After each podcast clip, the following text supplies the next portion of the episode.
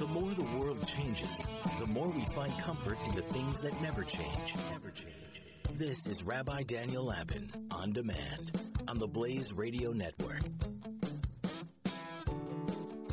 Welcome, everybody, to the Rabbi Daniel Lapin Show, where I, your rabbi, remind you that the more that things change, the more we need to depend on those things that never change. And the truth is that being locked into the unchangeable liberates one to be able to explore and to adventure and to attempt all the things that you would be intimidated out of doing if you were in fact rootless and unanchored. All of a sudden, knowing what the unchangeables are means you're free to try anything because you are firmly rooted and firmly anchored.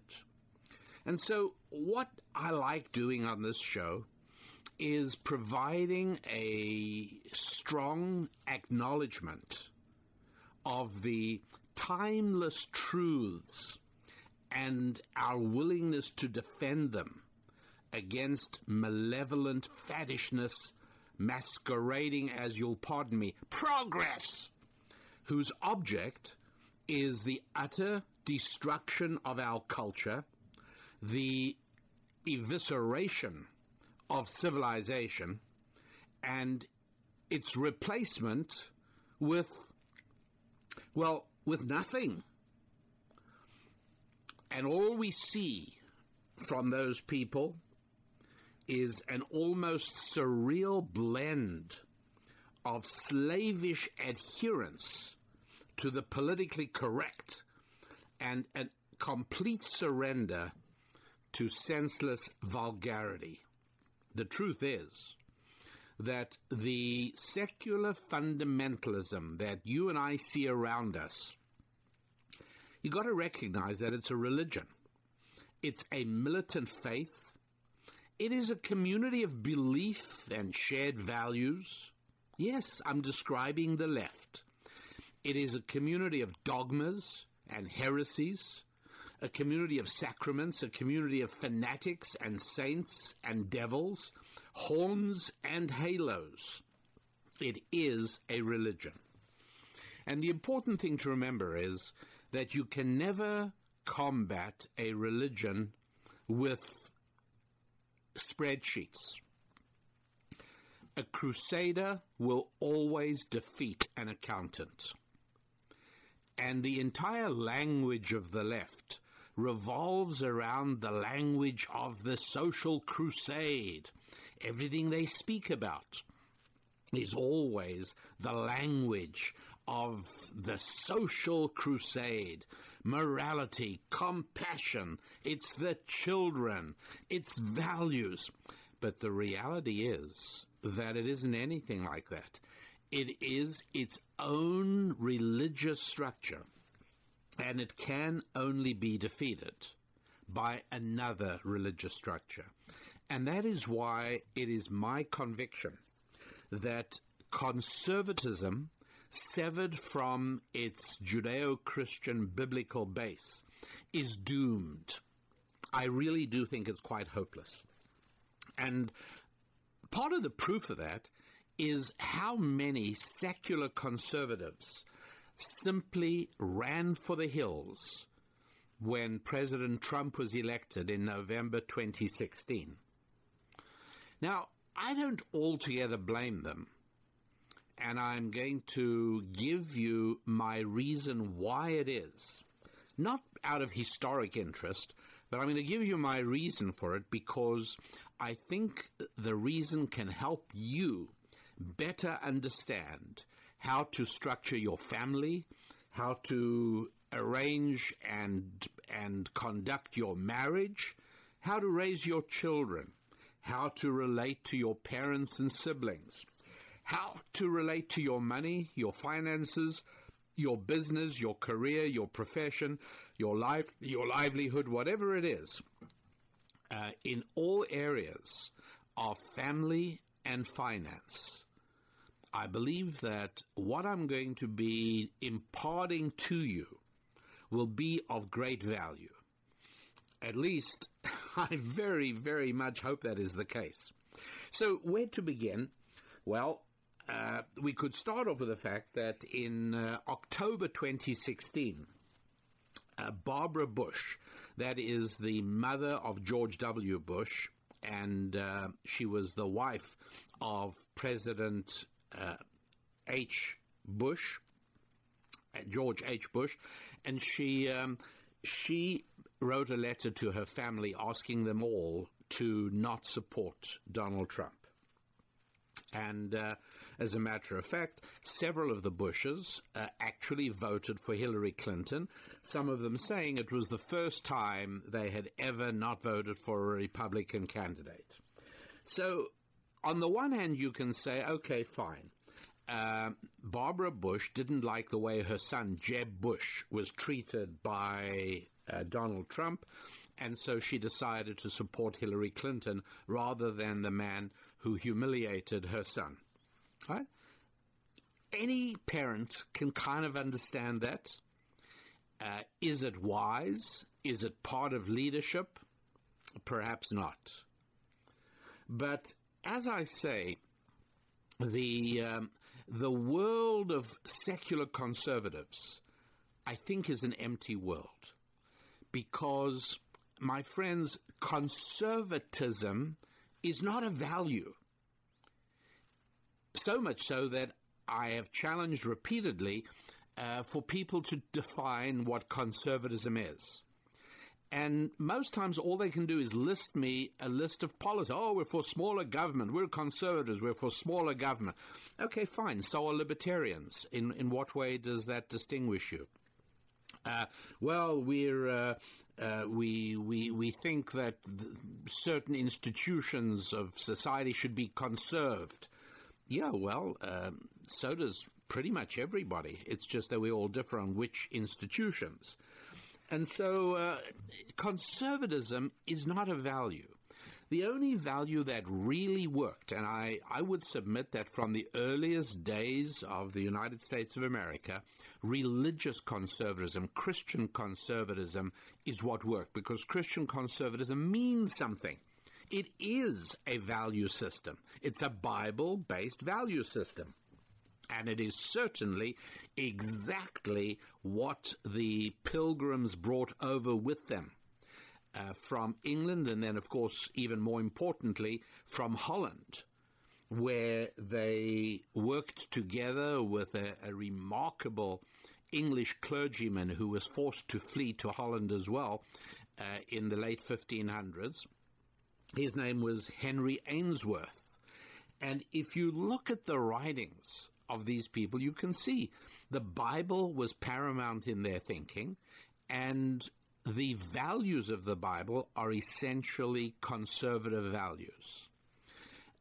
What do I mean by that? Well, you could say that one of the distinctions between conservatism and liberalism is that conservatism recognizes the importance of an external source of morality.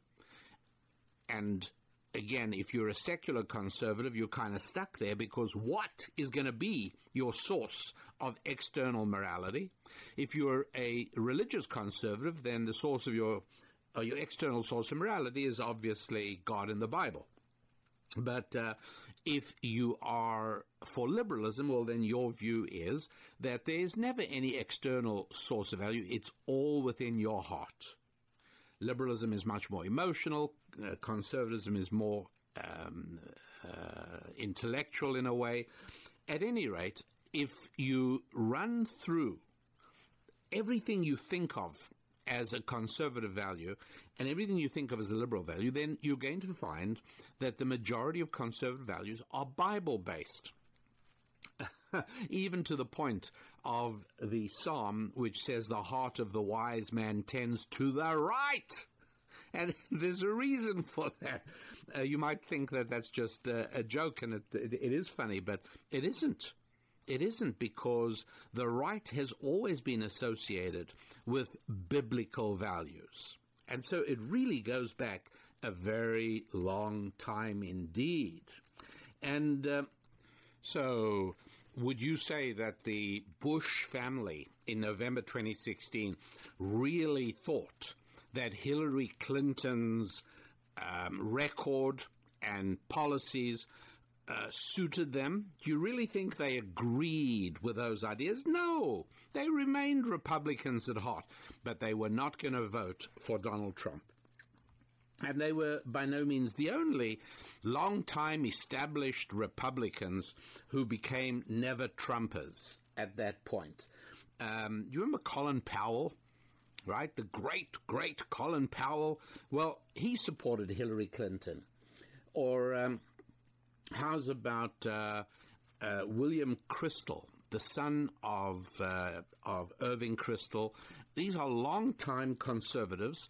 William Kristol was going to, I think, did vote for Hillary rather than for Trump. He became a never-Trumper. He was also the editor of the Weekly Standard, the magazine which closed largely because William Kristol basically made himself and his magazine irrelevant by turning it into a home for never-Trumpers. And again, normal people, people who were not long-time policy wonks and political intellectuals, ordinary people said, this is madness. You know, why would you let Hillary Clinton in? I mean, she we know how bad she is. At the very least, with Donald Trump, you know, maybe it'll be good, maybe it'll be bad, but it's not going to be worse than Hillary.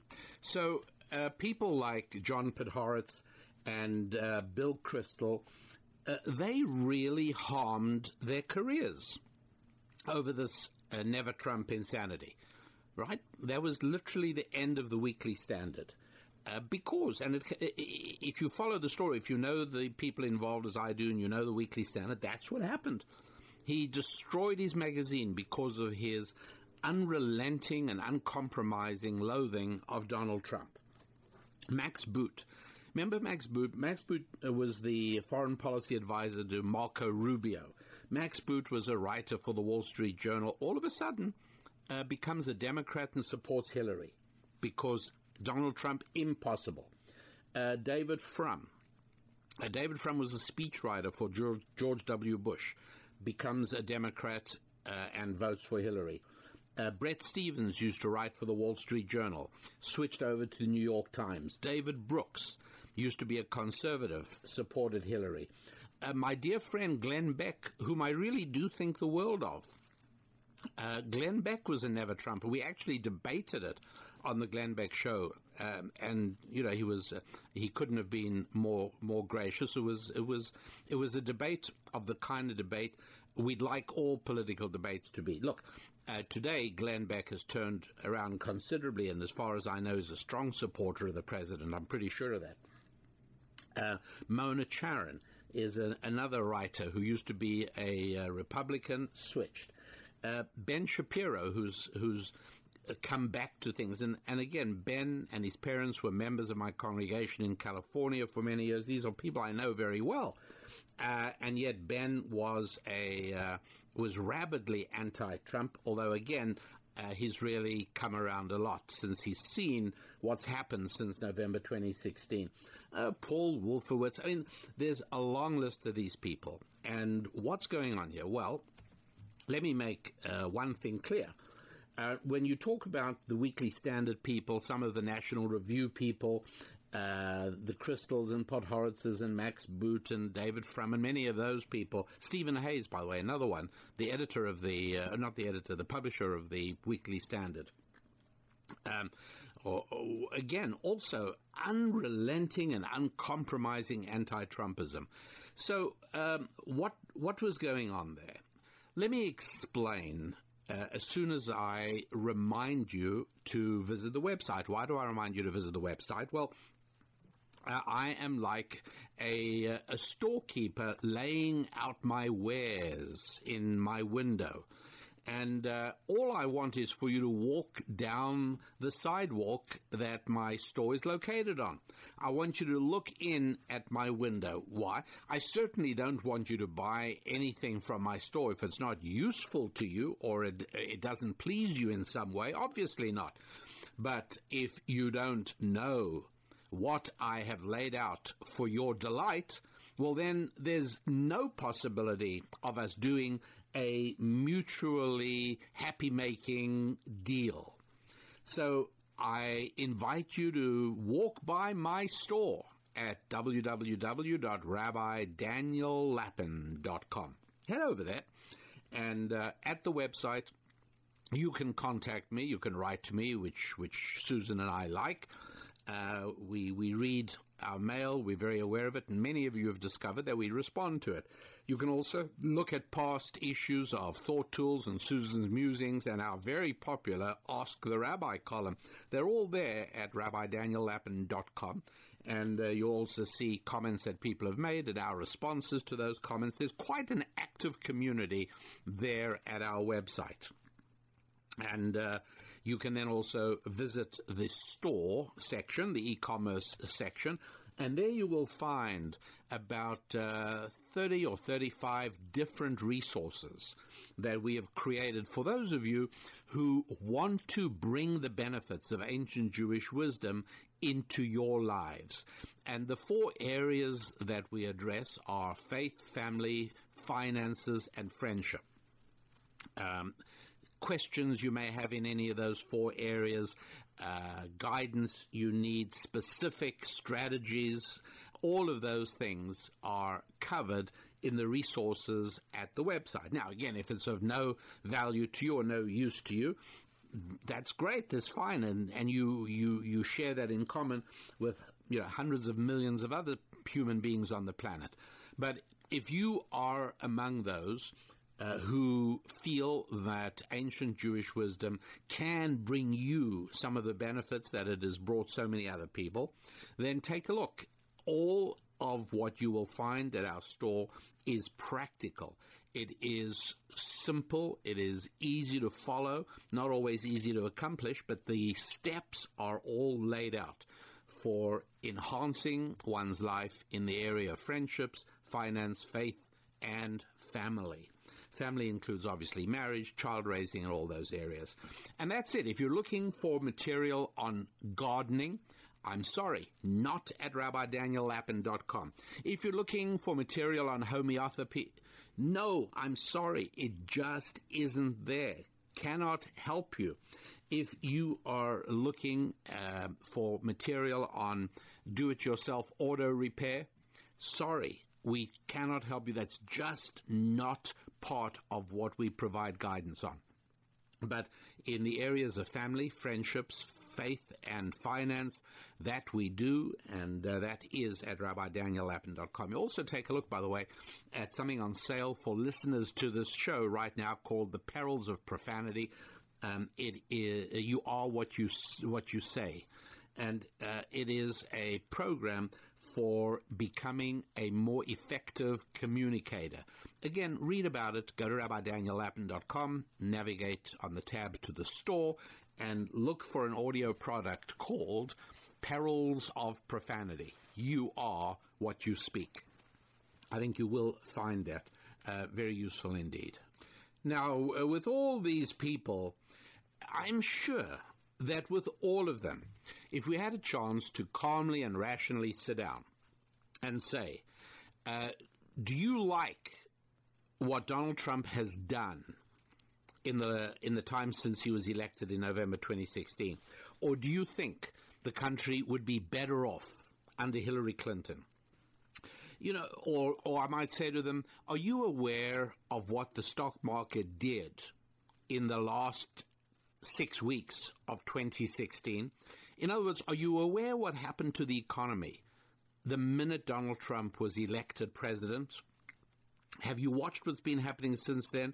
Do you think that if Hillary had been president, delivering to us more of Obama, do you think we'd be as well off as we are now? And I must tell you that I don't think a single one of the people I've named would say, oh, yeah, I'm really, really sorry Hillary didn't. They're not going to say that. But their loathing of Donald Trump. Okay, why loathing of Donald Trump? Well, I'm going to tell you just a little bit here right now, and that is that for many of the people I mentioned, they, for most of their adult lives, have been significant influencers in Washington, D.C. They've been people who have shaped the popular debate. They've been people who have influenced political figures. And this goes back all the way to the Reagan White House. Now, you might say, well, what about when Bill Clinton was in power? Well, that's true, but these people nonetheless provided the voice of the opposition. Eyes were upon them. Whenever Bill Clinton or Hillary Clinton did something else that was reprehensible and eye-popping, the newspapers of the world turned to the Bill Kristols and the Bret Stephens and the David Brookses for their comments. Deep down, they all knew that the minute Donald Trump became president, that effectively ended their relevance. And for men, being irrelevant is only one step better than being impotent. It's horrible, absolutely awful. And Donald Trump was making these men irrelevant because he was not going to need them, and they knew it. And the fact that he wasn't going to need them, they portrayed in negative terms. That Donald Trump doesn't get it, he doesn't think, he doesn't read, he doesn't know, simply because they couldn't tolerate the notion that their counsel was not going to be enlisted, that their advice was not going to be sought. And so for many of these people, their hatred of Trump sprung from that idea, the realization that being an outsider, being a non-politician, they... If he wins, they become redundant and useless. If Jeb Bush would have won, Bill Kristol still had a career. If Marco Rubio would have won, David Brooks or David Frum would still have had careers. Max Boot would still be looked to for security and foreign policy matters. The minute Donald Trump was appointed, they all knew it's goodbye. Donald Trump was simply never going to enlist the advice of these people. He had his own team of people that he would grow to trust. And so that kind of feeling, that abhorrence for somebody who makes you irrelevant, redundant, ineffective, that's a pretty strong thing. So that would account for a whole lot of it. But still, after all, these people are willing to vote for Hillary, policies that they've spent their entire careers working against, and policies they've believed to have been and are destructive to the future of the country, and they still go ahead and do it anyway. What is going on here? Well, I've got to tell you, I'm going to turn to the Bible for a little bit of guidance and help here. And I want you to bear with me. You know, I sometimes issue various caveats and disclaimers. So, for instance, for the last two shows, I was heavily into Boeing and aerospace and the economy, things like that. And several times and perhaps I shouldn't have done this, I made comments saying that I hope the women won't turn off, keep listening. And I did this because women in my own family tell me that their eyeballs glaze over when I start talking about scientific or technical topics. But I'm happy to say that right there on my website at rabbidaaniellapin.com, I received numerous letters from women. God bless you, ladies. You boosted my ego and you cheered me up considerably.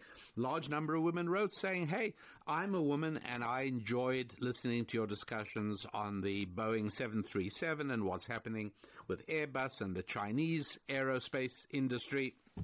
And so all of that, much appreciated. Thank you very much indeed. But another reason to issue a caveat, a sort of a disclaimer, is I'm going to say, look, I know that I have many listeners who are not particularly interested in the Bible. I have many listeners who are perhaps not even knowledgeable in any way whatsoever. Or as I like to say, maybe I've even got listeners who don't know whether Leviticus is an aftershave lotion for men or a book. It's very possible, and I welcome and cherish every listener to this show. I really do. As you know, I look at you all in a sense by looking at a world map with hundreds and hundreds of pins in it, in not every country in the world, but an awful lot of countries.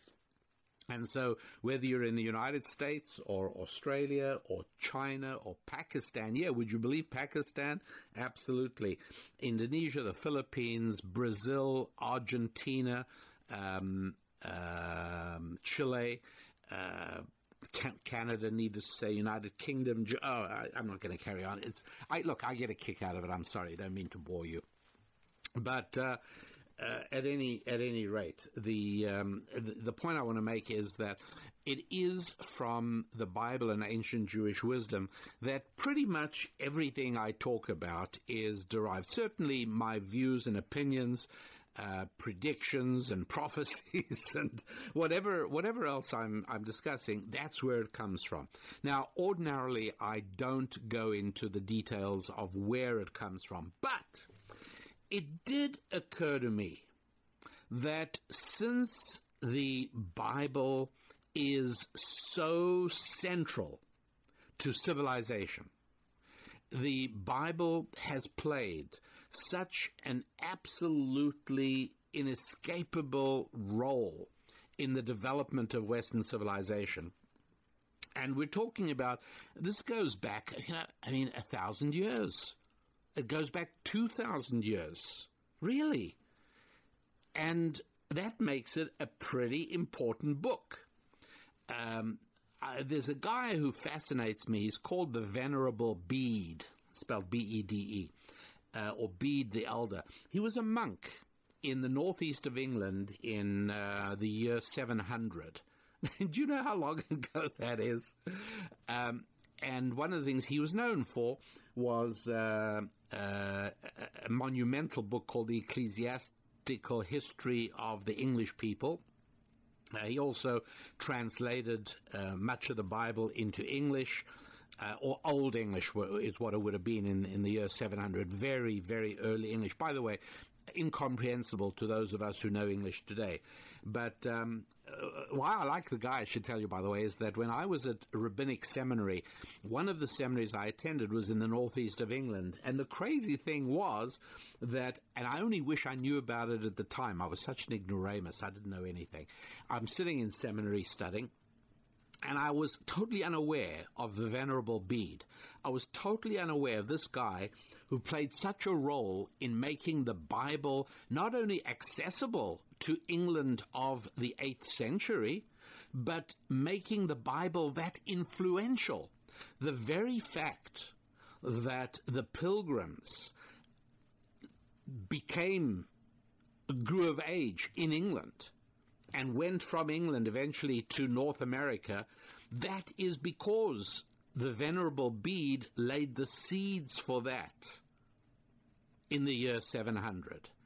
I never even knew that while I am studying in my seminary in the northeast of England, it was literally a walk, an afternoon walk would have taken me to the ruins of the monastery where the Venerable Bede lived and wrote and worked and died. And I must tell you, to the present day, I feel bad that I was so young and stupid. that I never even, I didn't have a broad enough interest or knowledge to know what was going on. I mean, I literally could have visited the place where this remarkable man laid the foundations, you could say, for the United States of America. The Bible centrality was unbelievable.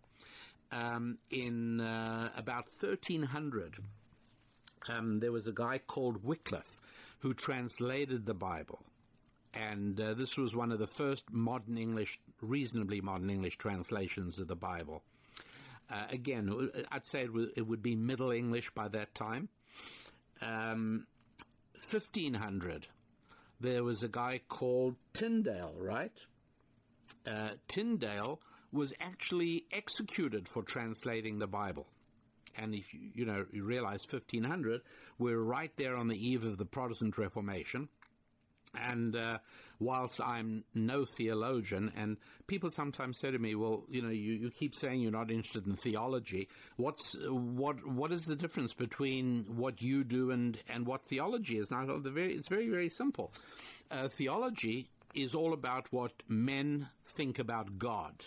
And I'm just not that interested in what men think about God. But what I'm interested in is what God thinks about men. And that is the Bible and ancient Jewish wisdom. That's what it is. It's what God thinks about human beings. Now, why is it that the Bible is mocked and ridiculed and humiliated?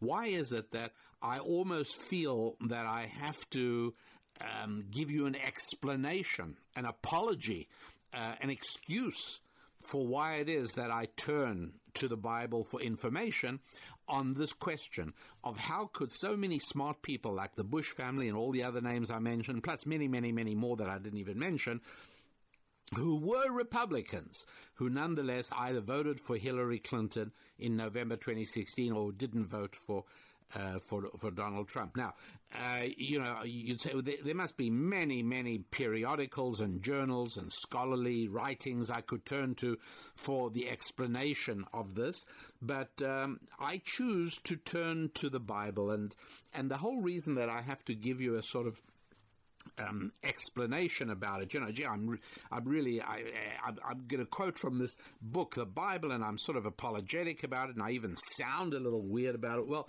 it's because the Bible was translated out of the Hebrew, and it is one of those books which simply does not translate at all. No book translates well, I must tell you. Anybody who knows Russian and has read Dostoevsky in Russian and in English will tell you exactly what I've told you, which is that Russian doesn't translate to English, not well at all.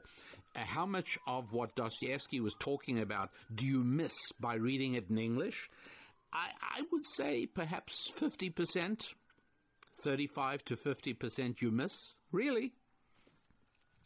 And that's just a novel by a great Russian writer. But when we're talking about the Bible, the Hebrew is absolutely essential, because without the Hebrew, it turns into a sequence of antiquated and weird-sounding things, the sacrifices of different animals and the wanderings of different forefathers, and none of it seems to make any sense at all. So I thought I'd like to give you an example of how ancient Jewish wisdom extracts biblical information that is of practical use to us in our families and in our finances. And I would recommend that even if you are not religious, let's imagine you are not a religious Christian. Let's imagine you're not a religious Jew. Maybe you're a Muslim. Maybe you're a Buddhist. Maybe you're nothing at all. Maybe you don't believe in anything, but you still remain committed to a certain set of values that has you reasonably comfortable listening to this show. Okay, fine. Nonetheless, I would really recommend that you make sure that you own a copy of the Bible, right? No home is complete without a basic library. And another time I will tell you about, maybe 20 books that it doesn't matter what your interests are, doesn't matter who you are, what you are. But if you see yourself as a part of civilization and you in some way believe that civilization is worth defending and worth protecting, then there is a collection of about 20 books or so that you ought to have in your library. And these 20 absolute essentials of Western civilization include the Bible. So since I'm talking about the Bible today, do yourself a favor. This is a very inexpensive investment. Simply get yourself a copy of the Bible. So you got it.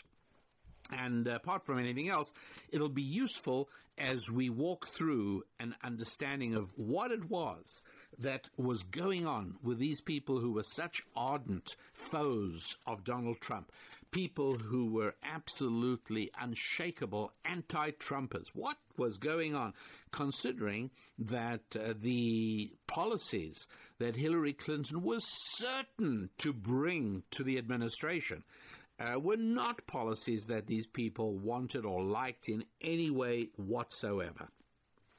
So I'm going to tell you about this. But first of all, I want to remind you again, and I don't mean to drive you to distraction or in any other way irritate you, but business is important. It's important that I provide a service to you that is of value, and I do that through the store at my website, at which at the moment, for a price that I'm pretty sure is negligible for everyone here.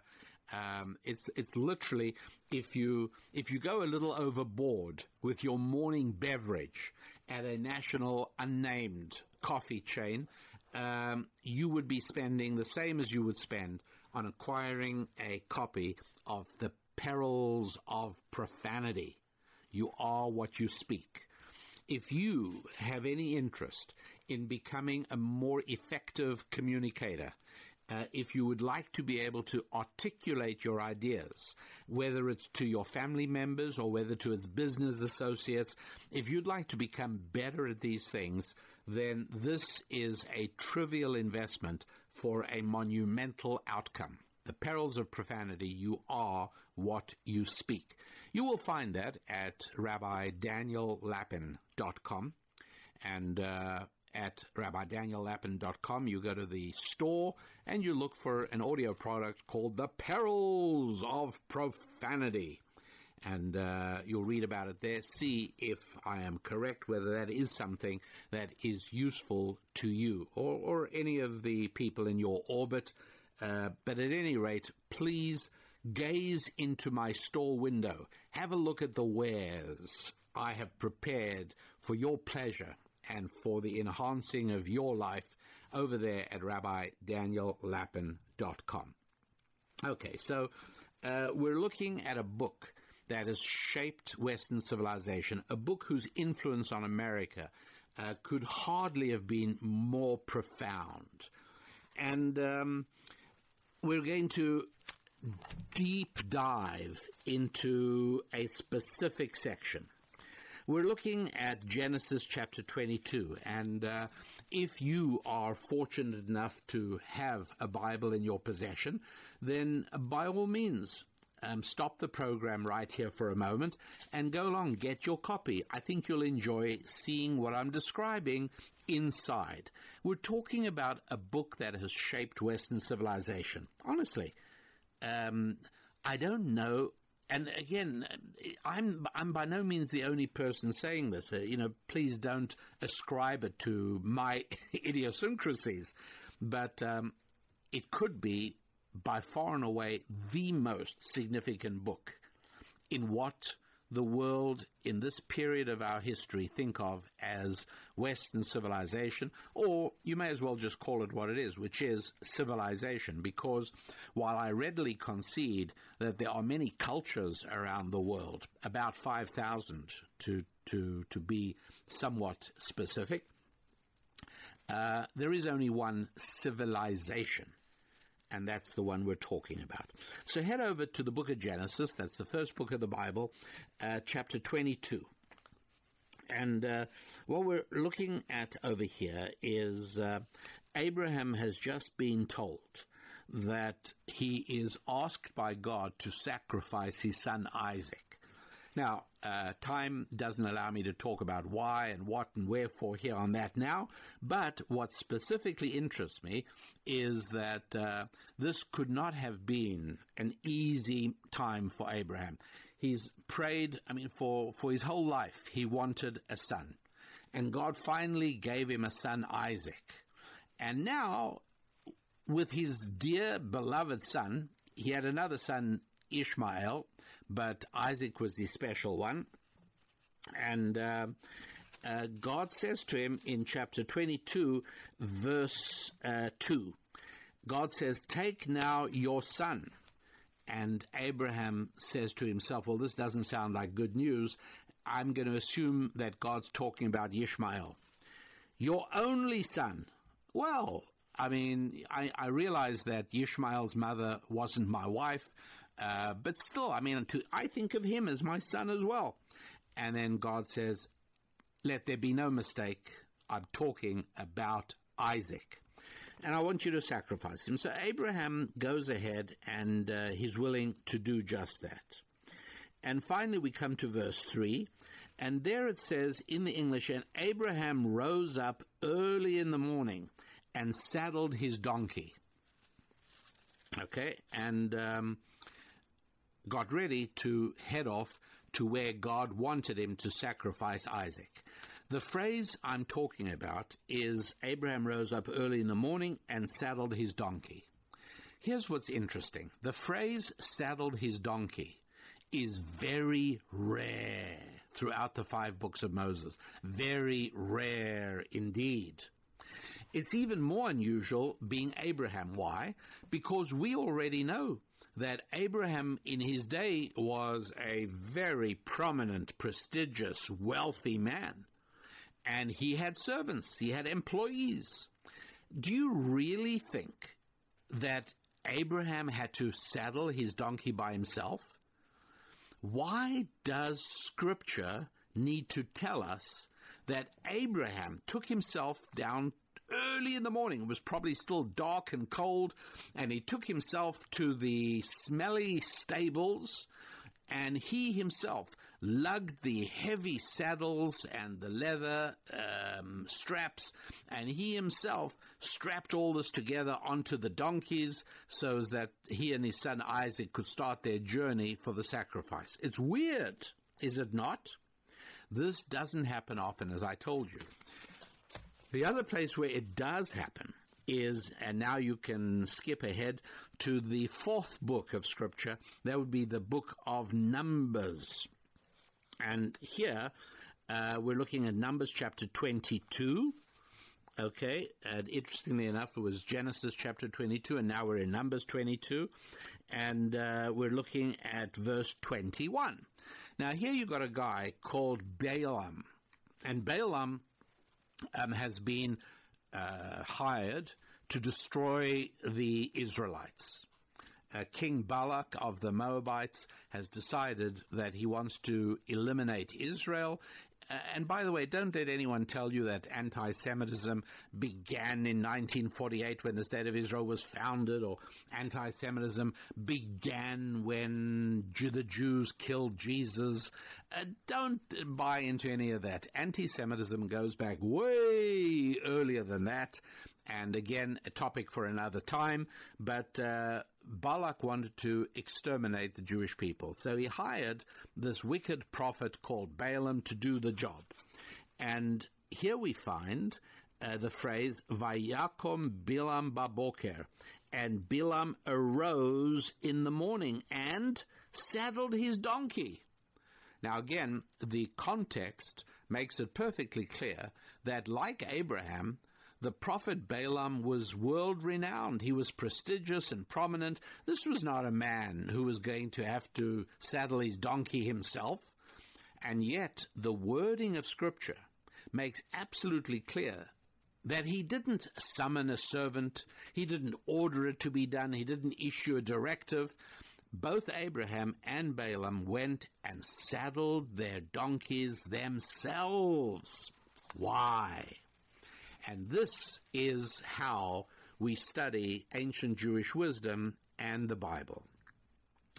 I should point out, and I'll come back to that, I'll point out that although you heard me say in the English translation that both Abraham rose in the morning and Balaam rose in the morning, and although most English translations based on the King James Bible, which, by the way, was in the year 1611, that's a long time ago, and so a lot of people who shaped world history took the Bible far more seriously than our politicians and our pundits do today. That is their loss, and the sad consequences, unfortunately, affect us as well. But for the moment, just remember that both Abraham and Balaam rose in the morning, although the Hebrew words are different, and both Abraham and Balaam saddled their donkeys, and in both cases the Hebrew phrases are identical. And here is what ancient Jewish wisdom extracts and says, look, you don't find other people of prestige saddling their own donkeys or even their own horses. There's something unusual going on here, and this is what it is. Love and hate equally distort a man's thinking. Have you got it? Have you got it? Both distort a man's thinking, love and hate. Strong emotions, perhaps the strongest emotions of which we're capable, right? Love and hate both distort a person's thinking. It's nuts for Abraham to have saddled his donkey himself, but he was so obsessively in love with God that the minute God said go, he couldn't stop himself. He didn't want anyone else to get it. He just wanted to run down and saddle the donkey and make all the arrangements himself. I don't know if you've ever come across this. I know I'm susceptible to it in certain ways, but there are certain times where there are things that are important to you. I know somebody who spent quite a lot of money on an electric carving knife. And whenever a large cut of meat or turkey comes to their table, he jumps up and says, I'll do the carving.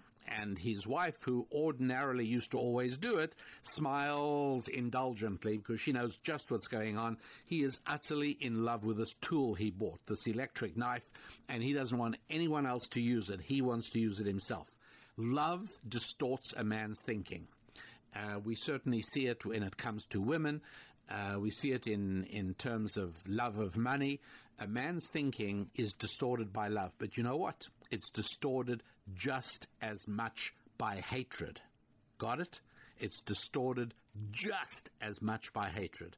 And that, my friends, is what we're dealing with here. Logically and rationally, every one of these people I've spoken about should have preferred Donald Trump to Hillary Clinton. Logically and rationally, it made all the sense in the world. If you care about the future of America, then you choose Donald Trump. But you see, they had a personal hatred for Donald Trump for various reasons, many different reasons. In the case of the Bushes, Donald Trump humiliated one of theirs, and the Bushes are a very close family. I totally get it. I totally get it. If somebody humiliated a child of mine, I'd hate them. And I'd probably want to do anything I could to prevent their success in any area. I totally get Barbara Bush and the rest of the Bush clan hating Donald Trump. And I even understand that hatred distorted their thinking. These are people who love America, but they were willing to endure at least 4 years of the destructiveness of Hillary Clinton because of their hatred of Donald Trump. That is the story of saddling your own donkey out of love in the case of Abraham, Genesis chapter 22, or hatred in the case of Balaam, in the case of Numbers 22. Love and hatred make you do weird things. And, my friends, you can hardly miss the importance of this principle when it comes to your family and it comes to your career, when it comes to your money and it comes to your family. Surely you can see that love distorts your thinking. Have you ever seen somebody who just falls in love with an idea, with an investment, falls in love with a piece of software, falls in love with a machine, and ends up harming his business because he allowed love to play a role? Don't make important decisions while you're in the grip of love or hatred, okay? That is the lesson here. And it is so very significant. I'm going to ask you to take 5 minutes, maybe tonight, maybe early tomorrow morning, whenever you do your day's planning and summarizing, whenever you write up your journal, if you've taken my ideas to heart on that, spend just a few minutes and ask yourself, when in your life have you made a decision out of love? And I'm not talking about marrying your spouse, but made a decision out of love that where you were deeply emotionally committed to something and it wasn't a good decision. And another instance where you made a decision out of hatred didn't turn out to be a good decision. Really a very worthwhile little exercise. And I said that I would tell you a little bit more about the rising early in the morning stuff. And I'd like to do that as well because each and every one of us, I don't know the details for you, I only know the details for me. But what I do know is that each and every one of us has something that we want to be doing. There's something we just haven't got around to yet. There's something we've been procrastinating about. There's something that in each of our lives, right? And you know what it is for your life. I know what it is for my life. But there is something important that if we could get done would enhance the quality of our lives. You know, maybe it's finishing off your taxes, or maybe it's getting started on an exercise program, or maybe it's trying to make a deal with somebody you've been negotiating with. Whatever it is, it's something that you've been putting off, you've been procrastinating. In general, it's probably been something that you feel is unpleasant because that is the way spiritual gravity works, that all the positive things that we could and should be doing are hard to do. And all the things that are fun and pleasurable to do are bad for us, like chocolate cream eclairs in limitless number. So, a way to deal with that, very practical. And by the way, perhaps the most valuable thing of the entire show today, coming right up. You know, well, coming right up, let me just remind you one more time. The website is rabbidaniellappin.com. The resource that's on sale for listeners to the show is called The Perils of Profanity. So head over to rabbidaniellappin.com and read about it there if you would. And now, meanwhile, what I wanted to tell you was that there are a number of places throughout Scripture. Now, I've only counted in the 5 books of Moses, what's called the Torah, and I've only counted actually, no, you know what? I'm wrong. I looked a little bit further afield as well, but I only looked for a few examples. What I was looking for were instances where the English translation says, and he rose in the morning and did something. And I found a number of these. I told you one about Abraham. I told you one about Balaam. And then there's Laban, Jacob's father-in-law, in chapter 32, verse 1, I think. Chapter 32, verse 1. Yeah, sure enough. And where are we here? And Laban rose up early in the morning and kissed his sons and his daughters and blessed them, etc., etc., and off he went. And so it is. There are examples all over the place. all of these cases of somebody. Here's Moses in Exodus 34, chapter 4. And Moses rose up early in the morning, and he went up to Mount Sinai, etc., etc.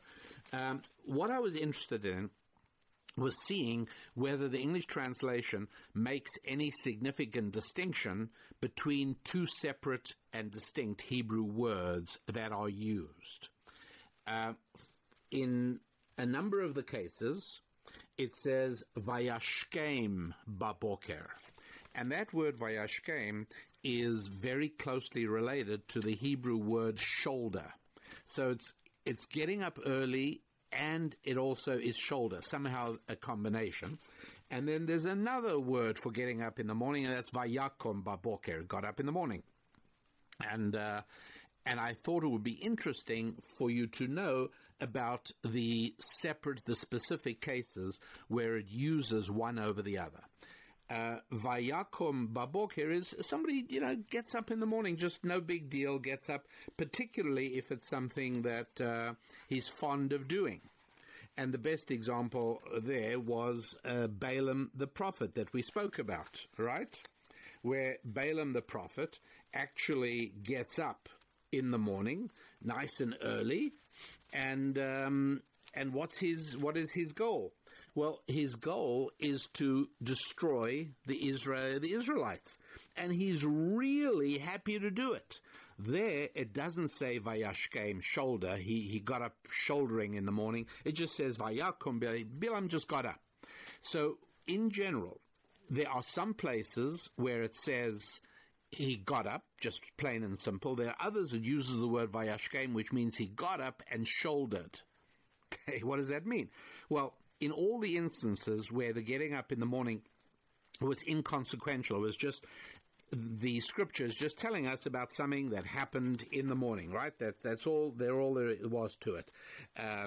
We've got an example in the second book of Samuel where David got up in the morning, chapter 24, verse 11. And David got up in the morning. Vayakom David baboker. He got up in the morning. There was no big deal. He just got up, and certain things then happened. But every time somebody's getting up in the morning and doing something very challenging, doing something hard, something that you ordinarily would procrastinate about, it uses the word vayashkem. This is a very beautiful instance, I hope you agree, of ancient Jewish wisdom.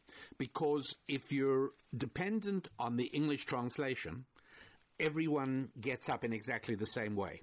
You need to be aware that in the Hebrew there are two different ways of getting up. There's an easy way of getting up where you are not getting up to face any formidable challenge that day. And then there's a hard way of getting up, which embodies the word shoulder, as in he shouldered a burden, right? And that form of getting up is what you do when you've got a tough and difficult task ahead of you. And so when Balaam got up, it uses the simple factual got up in the morning to go and curse the Israelites. There was no challenge for him. He was perfectly happy to do it. He was also being well paid. But when Abraham got up early in the morning to sacrifice his son, that used the word vayashkem, got up early, shouldered, because this was something he would have loved to have procrastinated on. It's something he would have loved to do. So, my good friends, you eager devotees of the Rabbi Daniel Lapin Show, wherever you may be, please make a note of this fabulous lesson. It is something that has served the people who have pored lovingly over the pages of the Bible well for many, many, many centuries. And that is this. This thing we were talking about, this one thing you could be doing, this one thing you wish you could just get yourself to do. Here's how to do it. Set yourself a date, like tomorrow or the next day, soon, on which it's going to happen. And on that day, get up 2 or 3 hours earlier than you ordinarily would. If you normally get up at 8, get up at 5:30. If you normally get up at 7, get up at 4:30. If you normally get up at 6, get up at 4. Do the vayashkem trick. and write down the steps necessary, break it down, the things that you have to do one by one to achieve this task about which you've been procrastinating. And set yourself on paper. This is what I do when I get up at 4 o'clock or 5 o'clock. I'm getting up very early this day. My friends, what's going on here is that the Creator, who knows us better than anybody, the Creator created us to respond to a spirit of ceremonial urgency. And when we set ourselves a task and we honor it by a particularly early rising, we actually do it. We actually get it done. This is an immensely powerful strategy. And I would love to hear from you. Yes, you write to us by going to rabbidaniellappin.com and clicking on the Contact Us tab. I would truly love to hear how this has worked for you. When I've taught this for various seminars and speeches, I've taught it at a number of churches around the country. It's something I teach to my coaching clients. These principles, I can't tell you what astounding testimonials I get back from people who talk about it literally changed their lives. Because very often the one thing you're procrastinating about is something that really could impact your life, change its direction, and move yourself onto a new plateau. But the more you procrastinate, the more procrastination becomes a part of your being, and the more natural and normal it is to just ignore it and push it off for another day. But making an early rise, doing the trick of Abraham in Genesis chapter 22.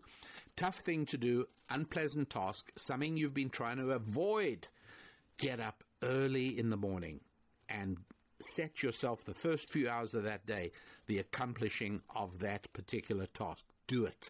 You will thank me, and I will delight and cherish those thanks, because it'll be yet one more example of where I have been blessed to bring a blessing into your lives.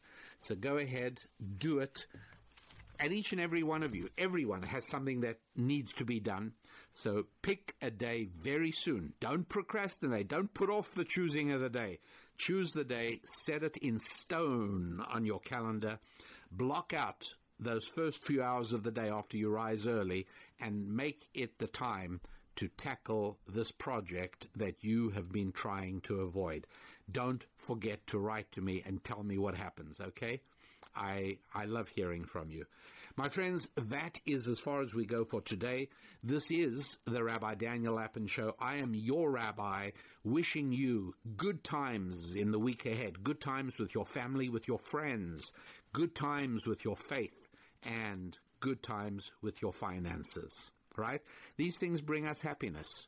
Our families, our money, our friendships, and yes, our connection with the Creator. All of that in the week ahead. Enjoy. Have a great week. I'm Rabbi Daniel Lapin. God bless.